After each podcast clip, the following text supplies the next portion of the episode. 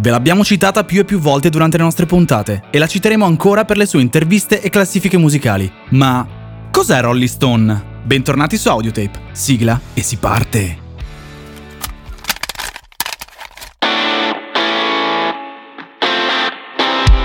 Audiotape, oltre i confini della musica.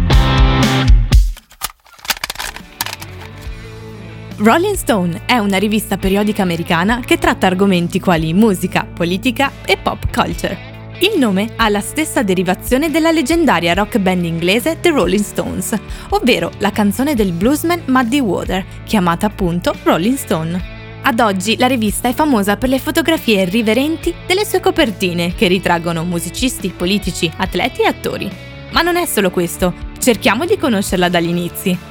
Rolling Stone venne fondata nel 1967 a San Francisco, in California, da Jan Simon Venner e dal critico musicale Ralph J. Gleason. 1967, San Francisco uguale hippie ed acid rock. Infatti agli esordi Rolling Stones si identificava in questa sottocultura, dalla quale però prese presto le distanze, riuscendo così a differenziarsi dalle varie riviste underground e dal loro orientamento politico più radicale. La rivista divenne quindi una sorta di giornale a tutto tondo, avendo articoli di critica musicale e di giornalismo politico più tradizionale, ma rivisto in chiave gonzo a cura di Hunter S. Thompson.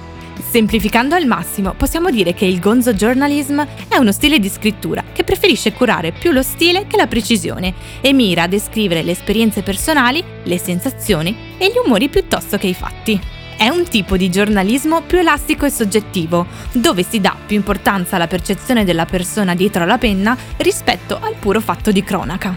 Il termine è stato utilizzato per descrivere proprio lo stile di Thompson dal giornalista Bill Cardoso del Boston Globe.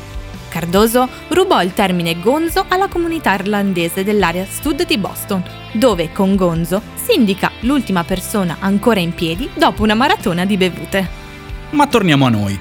Rolling Stones agli inizi divenne un simbolo del mondo del rock, così influente da lanciare nuove mode e far emergere nuove band. Se piacevi Rolling Stone, allora di sicuro potevi sfondare. Ti dedicavano un articolo e passavi dalla scena underground, cioè dalla scena emergente, ad essere una band di punta del periodo. Il primo numero uscì in formato giornale il 9 novembre 1967, con in copertina John Lennon con un elmetto militare per il film How I Won the War e con un articolo di testa sul Monterey Pop Festival. Dovete sapere che tra l'altro che negli anni 60 pop e rock erano sinonimi. Dovrò decisamente fare una puntata a riguardo.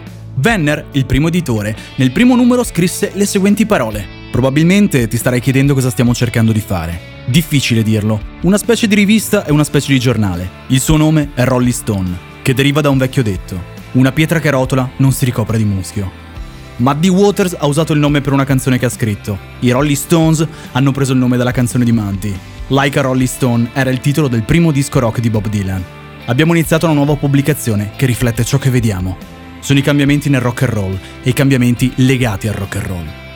Nei primi anni 70 Rolling Stone riuscì a far uscire articoli divenuti iconici e che vinsero anche premi nel mondo del giornalismo, come per esempio il numero del 21 gennaio 1970, con l'articolo dedicato all'Altamont Free Concert e alla morte di Meredith Hunter, che vinse il premio ai National Magazine Awards del 1971. Dedicheremo di sicuro una puntata a questo festival perché è successo un vero e proprio casino dove appunto ci scappò il morto. Sempre nel 1970 uscì un altro articolo dedicato a Charles Manson, il pazzo, dal quale Marilyn Manson prende parte del suo nome, a cura di David Dalton e David Felton, con inclusa un'intervista fatta a Manson, mentre si trovava nel carcere della contea di Los Angeles. Anche questo articolo vinse il premio National Magazine Award.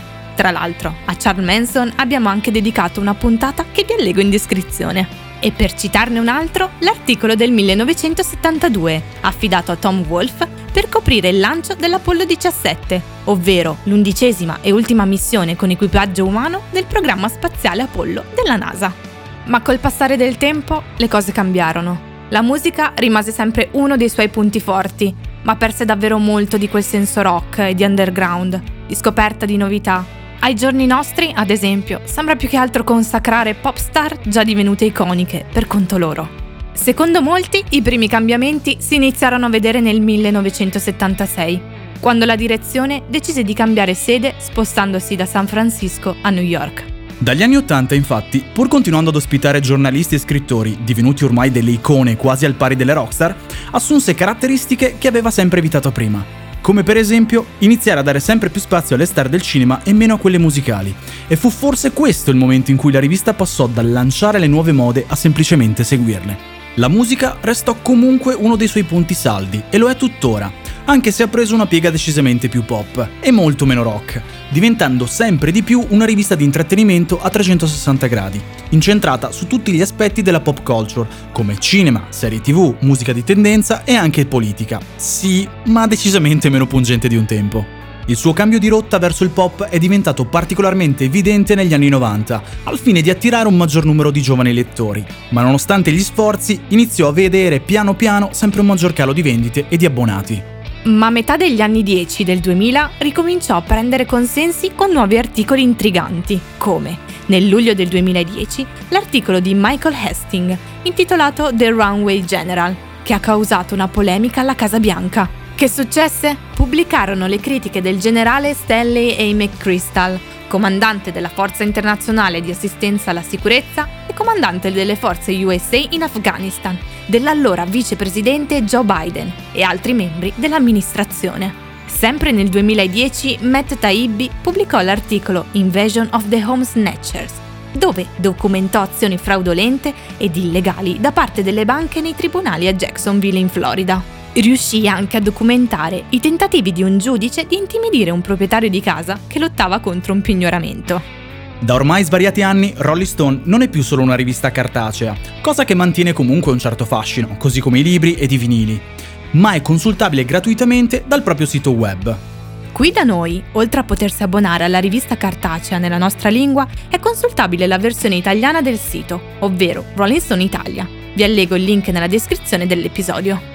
Nonostante i vari cambiamenti subiti nel tempo e nonostante abbia perso quel mood rock iniziale in favore di una forma di intrattenimento molto più pop, è e resta una rivista molto importante per la pop culture e con articoli sempre comunque interessanti in grado di far parlare e di fare tendenza. Io personalmente ve la consiglio. Bene, e anche per oggi la puntata è finita. Io sono Shasa, lui era Busso. Ciao da Audiotape.